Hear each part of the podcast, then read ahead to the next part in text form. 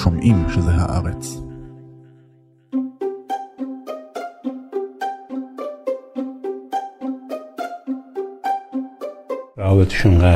At the end of the talks, we reached a conclusion to start a new chapter after seven years of breaking off relations between the Islamic Republic of Iran and Saudi Arabia. משהו טוב עובר על הרפובליקה האסלאמית של איראן, או לפחות על ההנהגה שלה. היא חתמה באחרונה על הסכם היסטורי עם היריבה הגדולה שלה, היא הפכה לספקית נשק ויועצת לעקיפת סנקציות של רוסיה, והיא הצליחה לדכא את גל המחאה החריף שפקד אותה בחודשים האחרונים. Iran's currency has reached an all-time record low. The US dollar went past the 450,000 Iranian rial mark for the first time. אבל למרות ההצלחה, הבעיות הבסיסיות של איראן לא נעלמו. הכלכלה שלה במצב קשה, ולא רק בגלל הסנקציות. איראן סובלת משחיתות ומבעיות מבניות, והאזרחים שלה ממשיכים להיות מדוכאים על ידי המשטר. היי, אני עמנואל אלבאס פלפס, ואתם מאזינים ומאזינות לחוץ לארץ. בפרק הזה אנחנו מנסים להבין איך מצליח משטר אלים ולא פופולרי לשרוד כל כך הרבה שנים, מה היעדים החדשים של ההנהגה האיראנית, וגם איך הפכה איראן למדינה עם הכי הרבה מכורים לסמים קשים.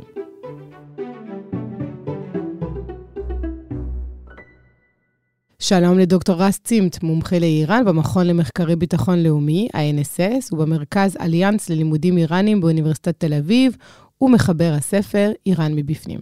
שלום, שלום. אנחנו מדברים היום אה, על איראן, כשבזמן האחרון קורים הרבה מאוד דברים, ההתקרבות אה, לערב הסעודית, ההתקרבות אה, המשמעותית לרוסיה, המחאות מבפנים. אז אולי נתחיל בלהבין על, על, על מה כל זה בא, מה הרקע לדברים האלה. תראי, אני לא בטוח שהייתי מקשר בין uh, כל הדברים, אבל הייתי אומר דווקא, וזה אולי יפתיע אותך ואת המאזינים ואת המאזינות, שאני אומר שדווקא התקופה האחרונה uh, היא לא כל כך רעה מבחינתם של האיראנים. ושלוש ה... ההתפתחויות שציינת, uh, בכל אחת מהן אפשר uh, להצביע על איזושהי התפתחות חיובית, uh, לכאורה. הנושא הראשון זה באמת uh, ההתקרבות או ההסכם uh, בין איראן לסעודיה.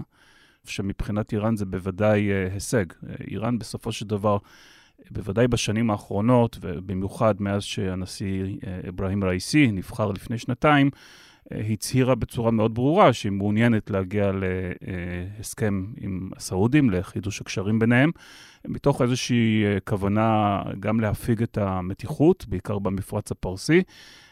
ולפנות אותה לדברים אחרים שמעניינים אותה בעת הנוכחית. ההתפתחות השנייה היא באמת איראן-רוסיה, שזו איננה התפתחות חדשה, אבל בוודאי שהשנה האחרונה אה, שעמדה בסימן המלחמה באוקראינה, אה, אפשרה, אני חושב שבפעם הראשונה לאיראנים לעשות משהו שהם אה, רצו לעשות בעבר, אבל לא הצליחו, וזה לקחת את, את מערכת הקשרים שלהם עם הרוסים ולהפוך אותה במידה רבה יותר לשוויונית. כלומר, איראן קיבלה החלטה אסטרטגית כבר לפני לא מעט שנים. בהובלתו של אה, המנהיג, של עלי חמינאי, אה, מה שנקרא להסתכל מזרחה. זאת אומרת, אה, התפיסה האיראנית הייתה, אנחנו איננו יכולים לסמוך, בוודאי לא על ארצות הברית, אבל גם לא על אירופה, שלאחר פרישתו של הנשיא טראמפ מהסכם הגרעין, לא ממש הוכיחה את עצמה בלשון המעטה בנכונות שלה להמשיך ולעשות עסקים עם, עם איראן חרף הסנקציות הכלכליות. ולכן חמינאי, שבמשך הרבה מאוד שנים אמר אסור לסמוך על המערב וצריכים להסתכל מזרח, כלומר גם לסינים וגם לרוסים, אה, קיבל אה, בהחלט חיזוק בעקבות הפרישה של טראמפ מההסכם הגרעיני.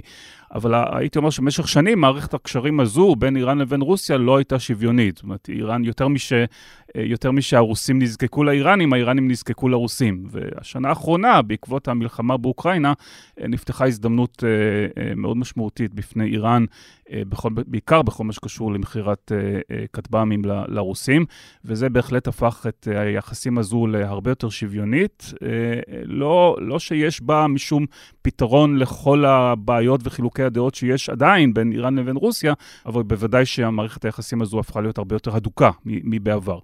ואפילו הסוגיה השלישית שהעלית, שלכאורה היא התפתחות שבוודאי בחודשים האחרונים אה, נראתה מאוד בעייתית מבחינת איראן, שזה גל המחאות שפקד את איראן בסוף ספטמבר 2022 אה, בעקבות... אה, מותה של מהסה ז'ינה אמיני, אותה צעירה כורדית איראנית. גם בתחום הזה, בחודשיים, שלושה האחרונים, יש, אה, יש התפתחות דווקא די חיובית מבחינת אה, שלטונות איראן, וזה מה שנראה כ, כדיכוי המחאות האלה. לא שהמצב חזר לגמרי לקדמותו, ולא שהמשטר האיראני הצליח או יצליח להתמודד עם בעיות היסוד של... אה, של המשטר, בראש ובראשונה משבר כלכלי ומשבר לגיטימציה עמוק, אה, אבל בוודאי שאנחנו אה, לא נמצאים, בס, כמו שהיינו בשיא של אוקטובר-נובמבר, של מהומות די משמעותיות, הדבר הזה הוא די, די דעך. Iran and Saudi Arabia agreeing to reopen embassies and consulates in each other's countries. אני לוקחת אותך אה, לנקודת ההתחלה, בהקשר של אה, חידוש היחסים הדיפלומטיים עם סעודיה, אמרת שאיראן הרבה מאוד זמן רוצה להרגיע את הזירה הזאת כדי להתפנות לדברים אחרים שמעניינים אותה בעת הזאת. מה הם הדברים האלה? איראן אה, נתונה, או לפחות בראייתה, נתונה בסוג של קיטור או מצור. זאת אומרת, אם, אם איראן מסתכלת אה, מסביבה, אה, כמעט כל אחת מהזירות שנמצאות מסביבה היא, היא בעייתית במידה כזו או אחרת. המפרץ הפרסי, שזה בוודאי אזור, אולי האזור החשוב ביותר מבחינתה של איראן, בעקבות הסכמי אברהם, נראה היה לאיראנים שהנה, הנוכחות הישראלית אה, גם אם היא לא בהכרח ביטחונית או צבאית או מודיעינית, אבל הנוכחות הישראלית מגיעה ממש אה, לשטחה, כולל פעילות ישראלית כזו או אחרת אה, בשיתוף פעולה עם איחוד האמירויות. הקווקז, אזור שאנחנו כמעט לא מדברים עליו, אבל גם, גם חידוש הלחימה בין אזרבייג'אן לארמניה, וגם מה שהם מזהים כפעילות ישראלית מוגברת באזור הזה, ראינו רק בשבוע שעבר את ביקורו של שר החוץ הישראלי גם באזרבייג'אן וגם בטורקמניסטן. זה גם מוסיף לתחושת הקיטור על איראן. רק אני אומר, אה, ככה בסוגריים, שמי שרוצה להעמיק בעניין הזה ובכל מערכות היחסים שם בין ארמניה לאזרבייג'אן והקשר לאיראן וישראל, אנחנו הקדשנו איזה פרק והוא נמצא להאזנה באפליקציה. מצוין, אז, אז זה האזור השני של הקווקז. גם באפגניסטן, לא נרחיב, אבל גם שם ההשתלטות המחודשת של הטליבאן הייתה אירוע מאוד uh, משמעותי מבחינת האיראנים. וגם בעיראק, למרות שבעיראק יש ממשלה בוודאי הנוכחית, שהיא ידידותית לאיראנים בצורה כזו או אחרת, אבל אנחנו אנחנו זוכרים שרק לפני מספר חודשים היו תקיפות איראניות בצפון עיראק, אה, בשל טענות איראניות לנוכחות של אה, גורמים, מה שהם כינו גורמים אנטי-מהפכניים וגורמי מוסד אה, בצפון עיראק. אז כשהתחושה הזאת של קיטור ומצור על, על איראן, בין אם היא אמיתית ובין אם היא מדומיינת, הולכת וגוברת, אז בוודאי שלאיראנים יש אינטרס להפיג את המתיחות מול, מול מדינות המפרץ וגם מול שכנותיה הערביות של איראן, ובכלל מול העולם הערבי. וזה מחבר אותי באמת לעניין השני, לרוסיה, גם היא עכשיו נמצאת בסוג של מצור בגלל הפלישה שלה לאוקראינה, ומחנה המשותף בין שתי המדינות האלה זה שאיראן יכולה אה, לתרום מהמומחיות שלה אה, כמשטר שנתון לסנקציות רבות. אין ספק. הייתי אומר שמבחינת איראן יש כאן שתי הזדמנויות. ההזדמנות הראשונה קשורה יותר לאספקה של אמצעי לחימה כאלה ואחרים לרוסים, בעיקר כטב"מים, ייתכן גם טילים, שבתמורתם היא מקבלת, או היא עשויה לקבל, כפי שגם דווח, אמצעי לחימה שהיא מעוניינת בהם, למשל מטוסי הסוחוי 35. והתחום השני, בהחלט, זה התחום שאת הצבעת עליו, זה, זה מה שנקרא המומחיות האיראנית. פעם, פעם שר החוץ זריף אמר שלאיראן יש אה, דוקטורט בעקיפת סנקציות, אז את, ה, את לימודי הדוקטורט עכשיו היא מנסה להנחיל גם לרוסים, ב, ב, בכל מה שקשור ליכולת להתמודד עם סנקציות, וחייבים לומר, איראן כולל בשנים האחרונות, אה, מצליחה לא רע בכלל להתמודד עם סנקציות. אה, קחי לדוגמה את סוגיית הנפט. אז אה, לא יודע אם, אם, אם כולם זוכרים, אבל אחרי שהנשיא טראמפ פרש מהסכם הגרעין במאי 2018, אז כמות ייצוא הנפט האיראנית צנחה מסביבות 2.5 מיליון חביות נפט ביום לפחות מ-500 אלף חביות נפט ביום, והיום האיראנים מצליחים לייצא או להבריח בסביבות מיליון 300 חביות נפט ביום. והיא עושה את זה בין, בין היתר לסינים באמצעות עקיפה של הסנקציות האלה.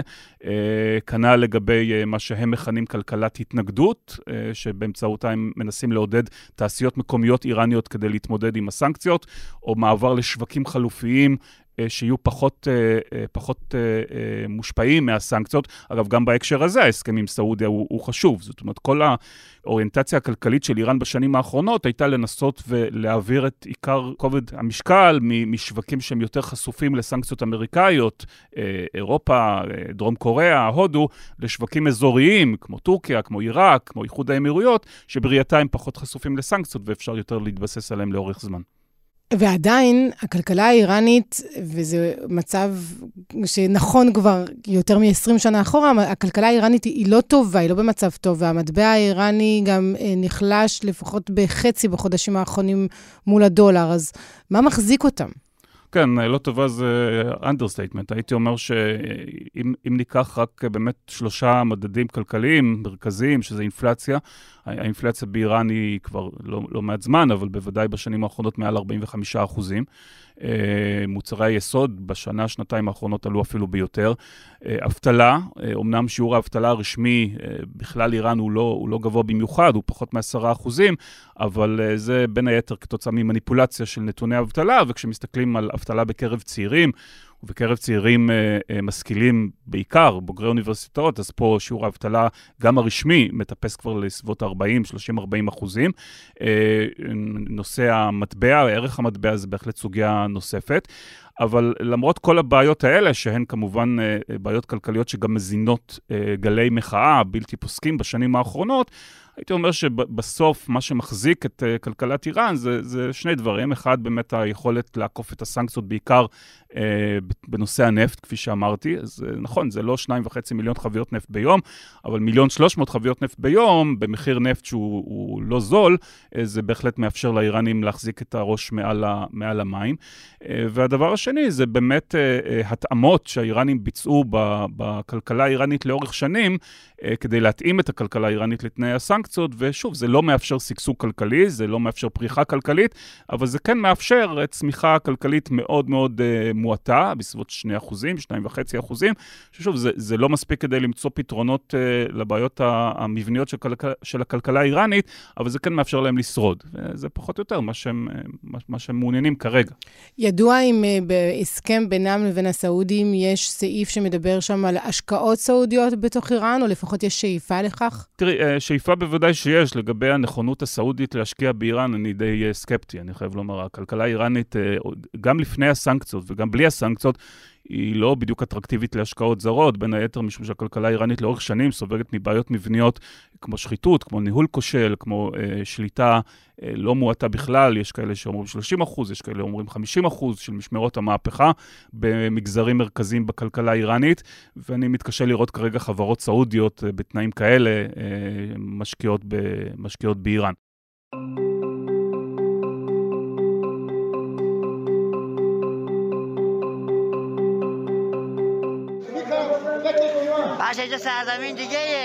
לפני שנתיים פורסם בכלי תקשורת מערביים סרטון שצולם באחת השכונות של טהרן.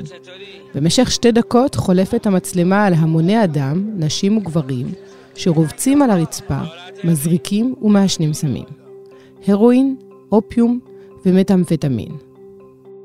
מזה עשורים איראן סובלת מבעיית סמים חמורה, אבל בשנים האחרונות חלה עלייה של 50% בצריכה, ולפי הערכות, במדינה יש כ-6 מיליון מכורים, כמעט 7% מהאוכלוסייה, מה שהופך את איראן, כנראה, למדינה עם בעיית האופיאטים החמורה ביותר בעולם. אחת הסיבות הבולטות לשימוש הנרחב בסמים הוא המצב הכלכלי, אבל גם היעדר מסגרות טיפוליות. כאלו הוקמו בעבר, אבל נסגרו עם עלייתו של הנשיא השמרן מחמוד אחמדינג'אד.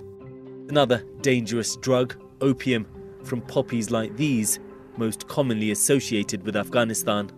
לאיראן גבול משותף עם אפגניסטן, שמגדלת 90% מהאופיום הלא חוקי בעולם. איראן היא חלק מנתיב הברחת הסמים, ובכל שנה נתפסים בה כמויות שיא.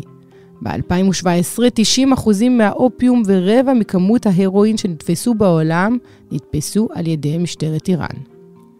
כ-70% מהאסירים בבתי הכלא הידועים לשמצה של המדינה נמצאים שם בשל עבירות סמים. בכל שנה מוצאים להורג מאות סוחרי סמים, ולרוב העונשים הכבדים הם נחלתם של מיעוטים. לפי חלק מהדיווחים, ישנם כפרים שבהם כל הגברים הוצאו להורג בגין עבירות סמים.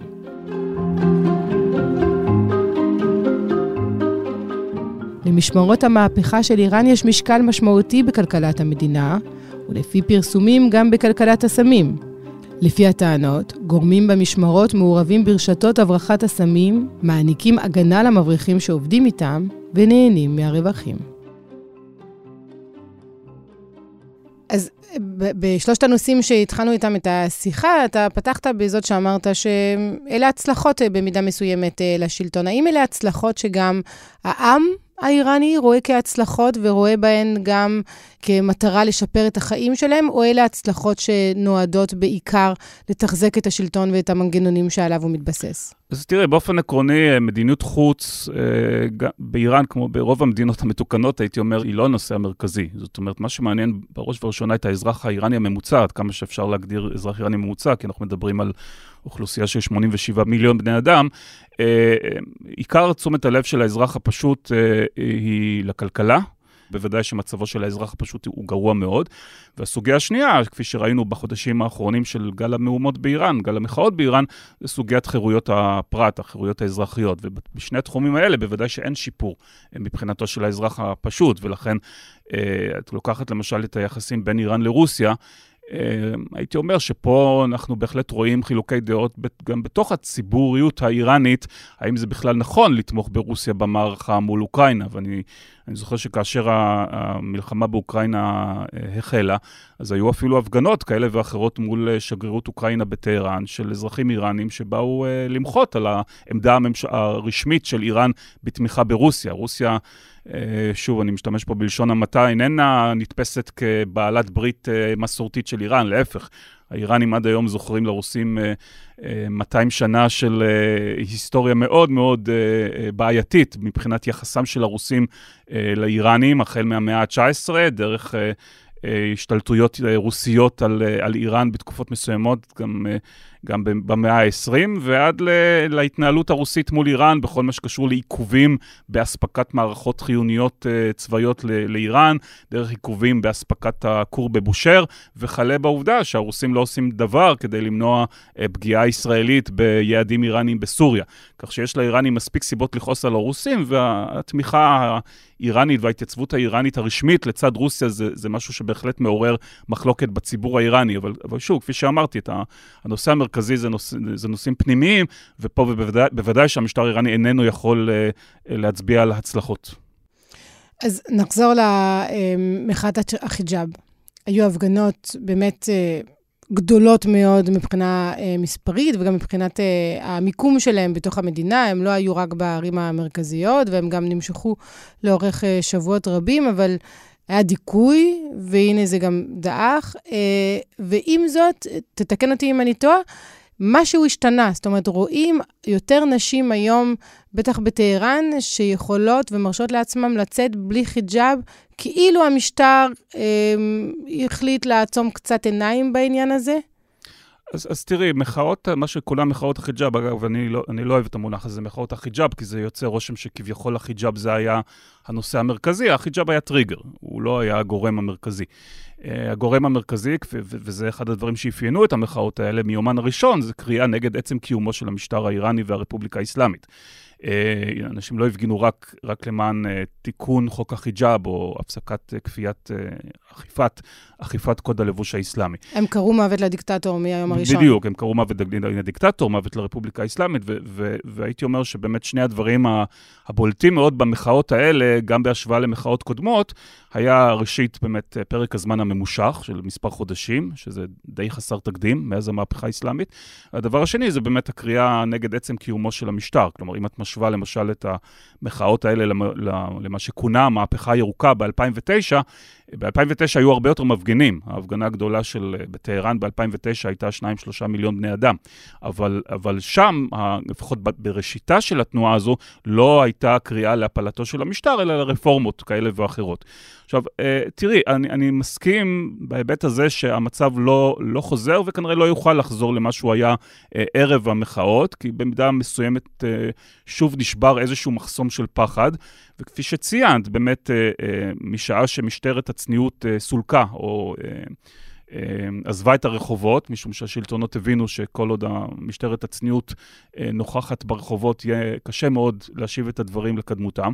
אז נשים הרשו לעצמם להסתובב יותר ויותר ללא רעלה, ואנחנו רואים את זה עד היום, כולל ביטויים של, גם, גם של נשים שאינן מקפידות בלבוש הרעלה, אבל לא רק, יש לנו עד היום פה ושם גילויים של מה שאפשר לכנות אה, אה, מרי אזרחי, החל מ, אה, מציור של גרפיטי על, נגד המשטר על, ברחובות, אה, צעירים וצעירות שמסתובבים ברחובות, נתקלים באנשי דת, באים מאחור, מעיפים להם את, ה, את כיסוי הראש ומעלים את זה לטיקטוק, וכל מיני אה, תופעות כאלה. נשים שמסתפרות. כן, עכשיו תראי, לגבי הרעלה, אני חייב לומר, דווקא פה יש התפתחות uh, פחות uh, טובה, חיובית, מבחינת הציבור בשבועיים האחרונים, כי לפני שבועיים אה, המשטר החל במימוש של תוכנית חדשה, שנועדה באמת אה, להתמודד עם התופעה הזאת של נשים ללא רעלה, אבל בדרך אחרת, לא, לא באמצעות החזרתה של משטרת הצניעות, אלא באמצעות אמצעים אה, אחרים, למשל התקנה של מצלמות ברחובות ושימוש במצלמות כדי לתת דוחות לנשים. מה שיותר בולט בראייתי זה, זה נושא של אכיפה באמצעות בעלי עסקים. כלומר, יש מסעדה או יש חנות שמאפשרים אה, למשל לנשים להיכנס ללא רעלה, אז למחרת מתייצב, אה, מתייצבים השוטרים ופשוט סוגרים את אותו בית עסק, את אותה מסעדה או את אותה חנות, וזה גורם שהוא בהחלט מרתיע. אז אה, אני לא חושב שזה ימנע לגמרי את התופעה הזו של נשים ללא, ללא רעלה, אבל זה בהחלט יכול להיות איזשהו גורם, גורם מעכב. אני חושב אבל שהעניין המרכזי שצריכים לזכור זה שלא זו בלבד שגורמי השורש למחאה לא נפתרו, אלא במידה רבה העובדה שהיום המשטר שוב מרגיש את עצמו כנראה בטוח מספיק כדי לחדש את אכיפת קוד הלבוש האסלאמי, מראה שהוא באמת לא למד, הוא לא, הוא לא למד שום דבר, או שהוא איננו יכול אה, אה, לוותר על הנושא הזה שנתפס כאחד מסמליה של הרפובליקה האסלאמית, ולכן, להבנתי או לדעתי, אה, זה רק עניין של זמן עד שגל נוסף של מחאות יפרוץ, בין אם על רקע כלכלי, אה, או על רקע של אה, דרישה לחירויות אה, אזרחיות כאלה ואחרות. וייתכן שהמשטר גם אומר לעצמו, גל מחאה הבא בדרך, אבל אני יודע להתמודד עם גלי מחאה. זה קורה לאורך כל ההיסטוריה של איראן, עוד לפני המהפכה האסלאמית, כמובן מאז המהפכה האסלאמית, וייתכן שהמהפכה האסלאמית גם ידעה לבנות את המנגנונים שהפכו למשטר אה, לכזה ש... להפיל אותו אה, דרך מחאות כנראה יהיה בלתי אפשרי, אם לא קשה מאוד מאוד. כן, אה, לא, לא הייתי אומר בלתי אפשרי, אבל בהחלט קשה, ואני חושב שמה שלמד, שלמדנו, וגם המשטר למד לאורך החודשים של, ה, של גל המחאות האחרון, שבאמת היה חסר תקדים בחומרתו ובמשכו, אה, היו שלושה דברים ש, שבאו לידי ביטוי מאוד במחאה. ראשית, זה מספר המפגינים. בסופו של דבר, אה, מספר המפגינים היה רב, אבל הוא לא היה רב מדי. אנחנו מדברים על פי רוב הערכות על סדר גודל של כמה מאות אלפי אה, מפגינים ומפגינות לאורך החודשים האחרונים. אה, שוב, בהשוואה למהפכה האסלאמית, המהפכה האסלאמית שנתפסת כמהפכה העממית הגדולה ביותר בהיסטוריה המודרנית, שם כשלושה וחצי מיליון, ארבעה מיליון אזרחים יצאו לרחובות. זה היה, אז זה היה כעשרה אחוזים מהאוכלוסייה, זה המון. אמרתי, ב-2009 יצאו 2-3 מיליון בני אדם, כך שאפילו בהשוואה לגלים קודמים, זה היה פחות או יותר אותו דבר, או, או פחות מכך. Uh, הדבר השני שלא ראינו במחאות האחרונות, זה אותה קואליציה, הייתי אומר, חוצת מגזרים או חוצת uh, שכבות חברתיות. Uh, זה נכון, זה לא, לא היו אמנם רק... צעירים וצעירות, סטודנטים ותלמידי תיכון מהערים המרכזיות, כי ראינו את מחאת הכורדים וראינו את מחאת הבלוצ'ים, וראינו פה ושם, אה, למשל, עובדי קבלן בתעשיות הנפט שמצטרפים פה ושם להפגנות, אבל בסך הכל רוב המפגינים והמפגינות היו אה, צעירים וצעירות, או סטודנטים או תלמידי תיכון. זה לא מספיק כדי לייצר מהפכה. בסוף צריכים לראות איזושהי קואליציה, כמו שראינו במהפכה האסלאמית, של, של פועלים וסוחרים ומורים ועובדי מדינה ותלמידים ואנשים מבעלי השקפות שונות. והדבר השלישי, ולכך רמזת אה, באמת, אה, אה, זה שבסוף אנחנו לא ראינו במחאות האלה פקיעים חילוקי דעות משמעותיים בתוך מנגנוני המשטר ובעיקר במנגנוני הביטחון והדיכוי. ופה הם בהחלט למדו את הלקח של השאה. בסוף, בסוף השאה נפל בעיקר כי הצבא לא, לא עמד לצידו, מובארק נפל בעיקר כי הצבא לא עמד לצידו, ובאיראן יש לצד הצבא הסדיר את משמרות המהפכה, ומשמרות המהפכה הוא גורם מאוד נאמן למשטר, בעיקר כי יש להם אינטרסים לשמר את, ה, את המשטר, אינטרסים כלכליים ואינטרסים ארגוניים, ומשמרות המהפכה ידעו ויודעים שאם המשטר הזה קורס, הם קורסים יחד איתו, ולכן יש להם אינטרס מובהק אה, לשמר את יציבותו, והם עשו את זה. طراحی فرماندهان سپاه دفاع از جزیره های ایرانی אז תוכל להרחיב טיפה על אה, משמרות המהפכה, שנבין מה מקור הכוח שלהם, מה, מה הסדר גודל? כן, אז, אז קודם כל, רק כדי לעשות סדר למאזינים ולמאזינות, יש, יש הייתי אומר, באיראן שלושה, אה, שלושה כוחות ביטחון מרכזיים שצריכים להבחין ביניהם. הראשון זה הצבא הסדיר, שזה כמו אצלנו גיוס חובה, כמובן רק של, רק של גברים, לא של נשים. אה, אבל הוא, הוא פחות רלוונטי לענייני פנים, משום שהוא פרוס בעיקר באזורי הגבולות. אה, הגורם השני אה, הוא משמרות המהפכה, שמיד אני אחזור אליו, והגורם השלישי, שמאוד רלוונטי להתמודדות עם הפגנות ומחאות, זה אלה כוחות ביטחון הפנים. כוחות ביטחון הפנים, שזה כוחות שכפופים למשרד הפנים האיראני, והם שילוב של גורמים שונים שפעלו מאז המהפכה, לרבות המשטרה והז'נדרמריה וועדות המוסר למיניהם. אה, משמרות המהפכה אה, הם לא גורם שנועד להתמודד אך ורק עם איומי פנים, אה, יש להם גם, בדומה לצבא הסדיר, יש להם שלוש, שלוש זרועות של חיל אוויר, חיל ים, ו- ו- וכוחות יבשה, שהם פועלים בעצם במקביל לזרועות האוויר, הים והיבשה של הצבא הסדיר. אה, אבל בנוסף אליהם, במשמרות המהפכה יש עוד שני, אה, שתי זרועות מאוד מרכזיות. הזרוע האחת שאיננה רלוונטית לדיון הפנימי זה כוח קוץ המפורסם, שאחראי בעיקר לסיוע ולתמיכה של איראן בשלוחים או בבעלי הברית שלה באזור.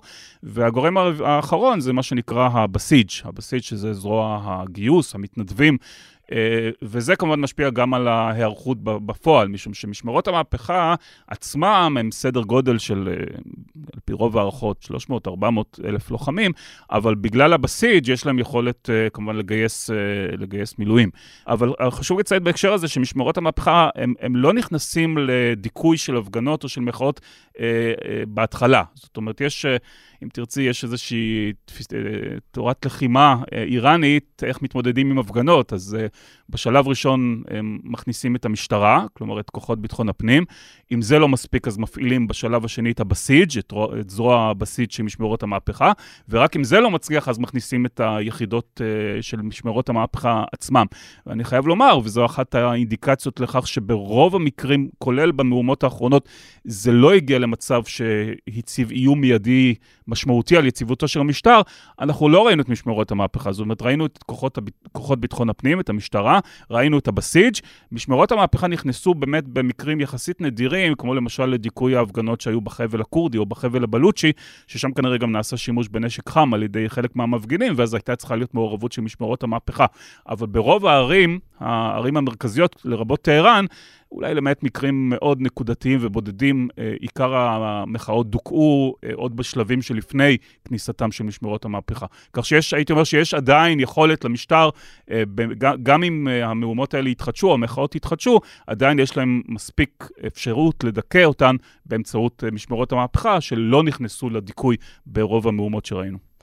ומעבר למשמרות המהפכה, שכמובן אין לזלזל בהן, מה עוד יש במבנה המנגנונים של המשטר שמאפשר לו את הכוח הזה, את התמיכה או את היציבות למרות האיומים מבפנים? אז אני חושב שיותר משהמשטר יש לו יתרונות ועוצמות משלו, זה בעיקר החולשות של תנועת המחאה עצמה. אה, גם, גם מספרית, כמו שאמרתי, אה, אין מה לעשות, באוכלוסייה של 87 מיליון בני אדם, 300, 400, 500 אלף מפגינים, זה כנראה לא משהו שמשמרות המהפכה ומנגנוני הדיכוי לא יכולים להתמודד איתם.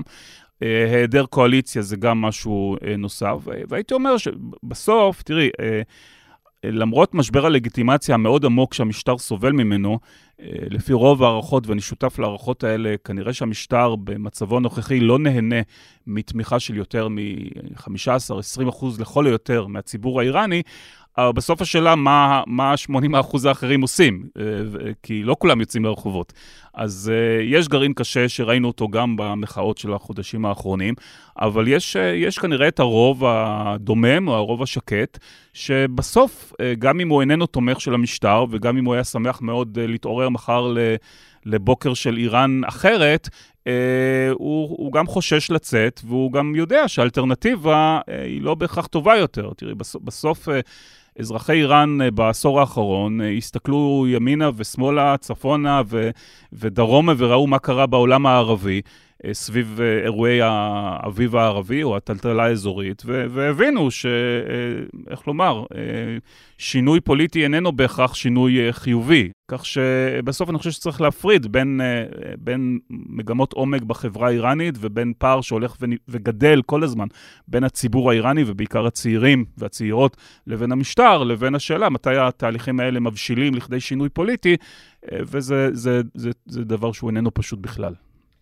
Imagine if a different Iran, not ruled by a religious dictatorship, but a secular democratic Iran could mean for our region, for stability, ויש אופוזיציה שמנסה להציע אלטרנטיבה, והיא כיכבה, או חלק ממנה כיכב אצלנו בשבוע האחרון, עם בנו של השאה.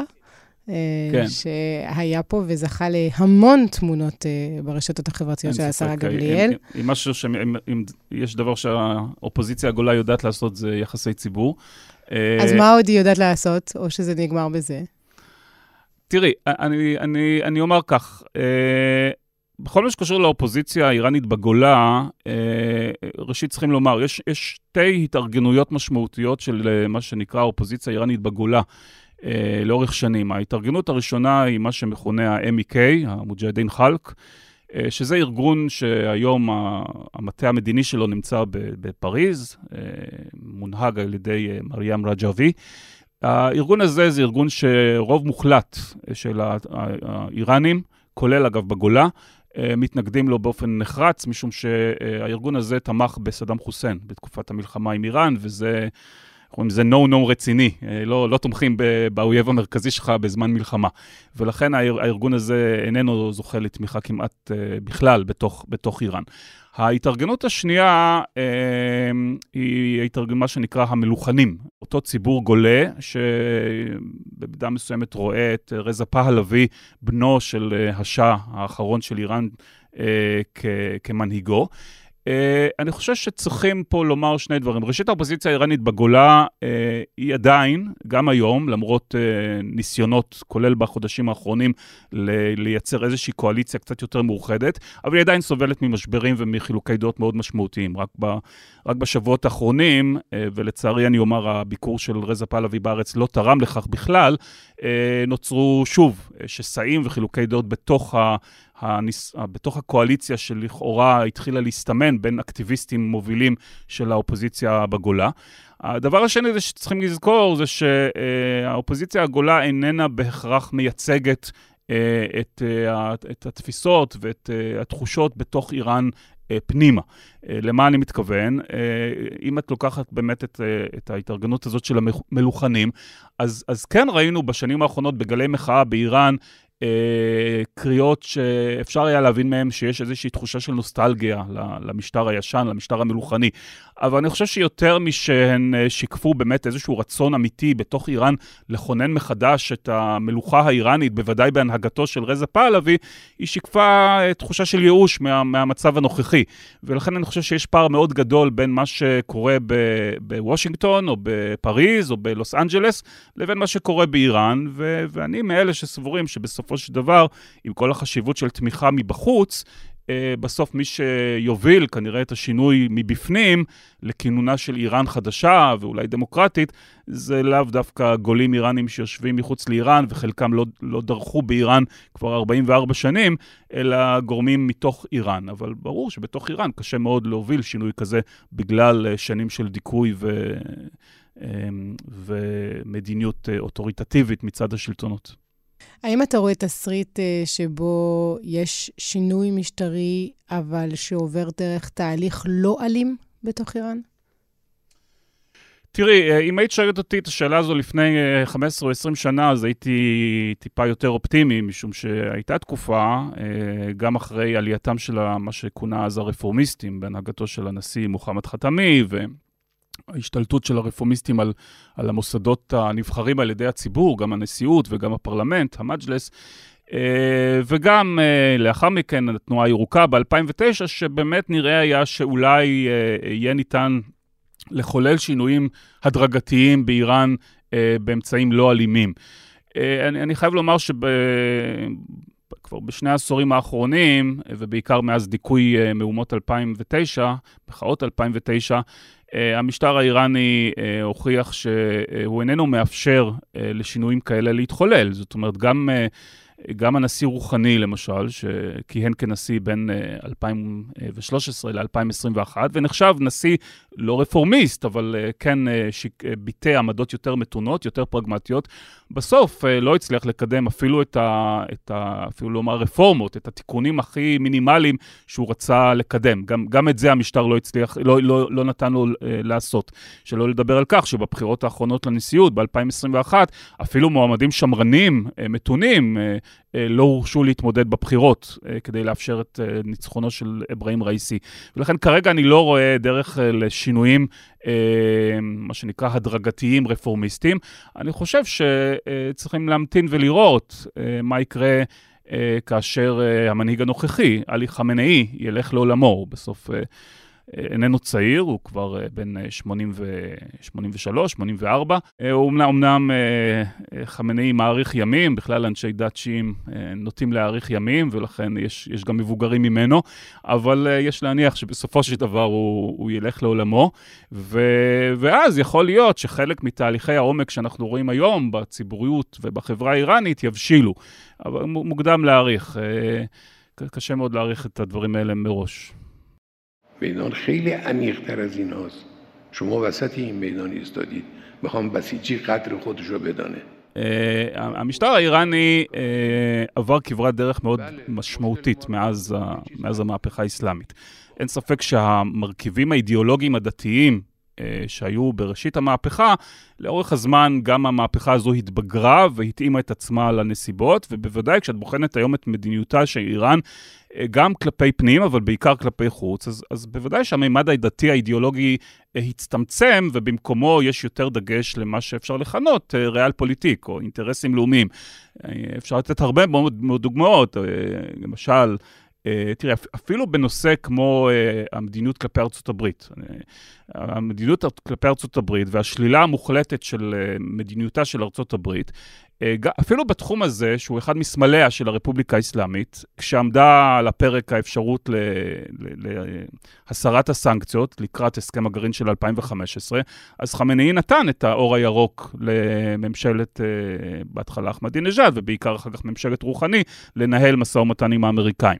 יש עדיין תחומים, אה, לצערנו, אגב, הסוגיה הישראלית היא אחת מהן, שבו אה, זה לא רק אידיאולוגיה ו- ו- ודת. זאת אומרת, ברור שכשמסתכלים למשל על מה האיראנים עושים מול ישראל, אה, בזירה הפלסטינית, או בסוריה, או בלבנון, זה, זה בוודאי לא רק אה, אה מה שמכונה יצוא מהפכה, זה, זה בראש ובראשונה ניסיון לבלום את ישראל, ומתוך איזושהי ראייה של ישראל כאיום על הביטחון הלאומי האיראני.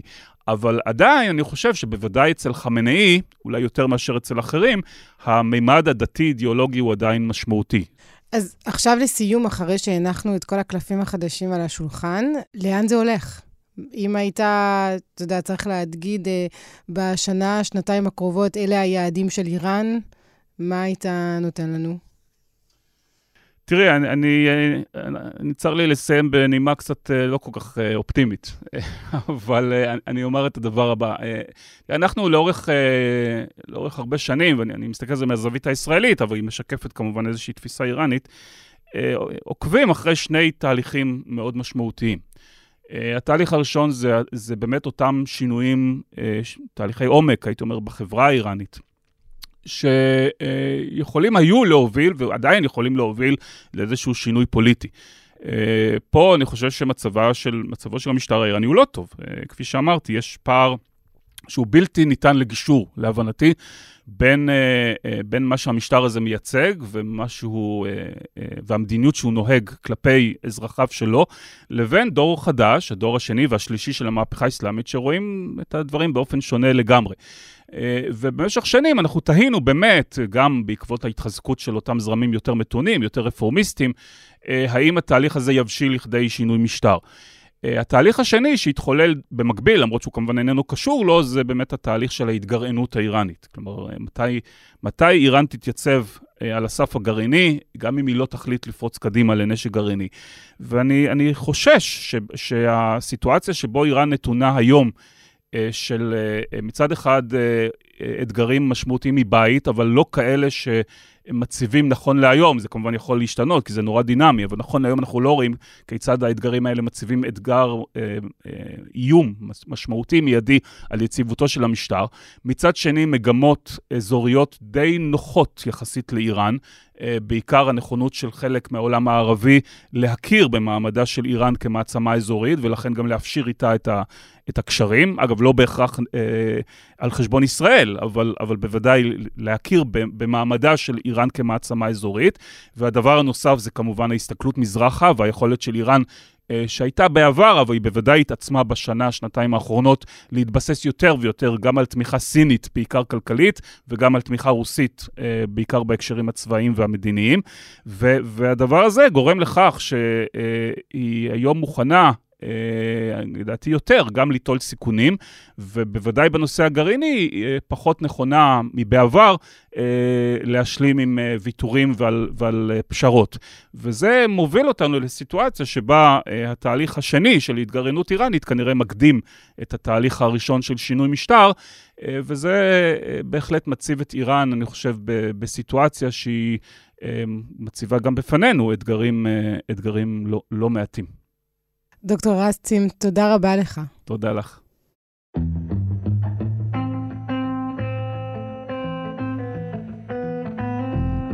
עד כאן הפרק הזה של חוץ לארץ. אם אהבתם את מה ששמעתם, אתם מוזמנים גם לחלוק, לשתף חברים, בני משפחה. אנחנו נמצאים כל הזמן באתר ובאפליקציה של עיתון הארץ ובכל אחת מהפלטפורמות שבהן אתם רגילים לשמוע פודקאסטים. תודה רבה לאסף פרינמן, לאמיר פקטור, לאברי רוזנצבי, לרועי סמיוני, אני עמנואל אלבאס פלפס, נשתמע בשבוע הבא. از یاد و جای خالی آن دوست عزیزم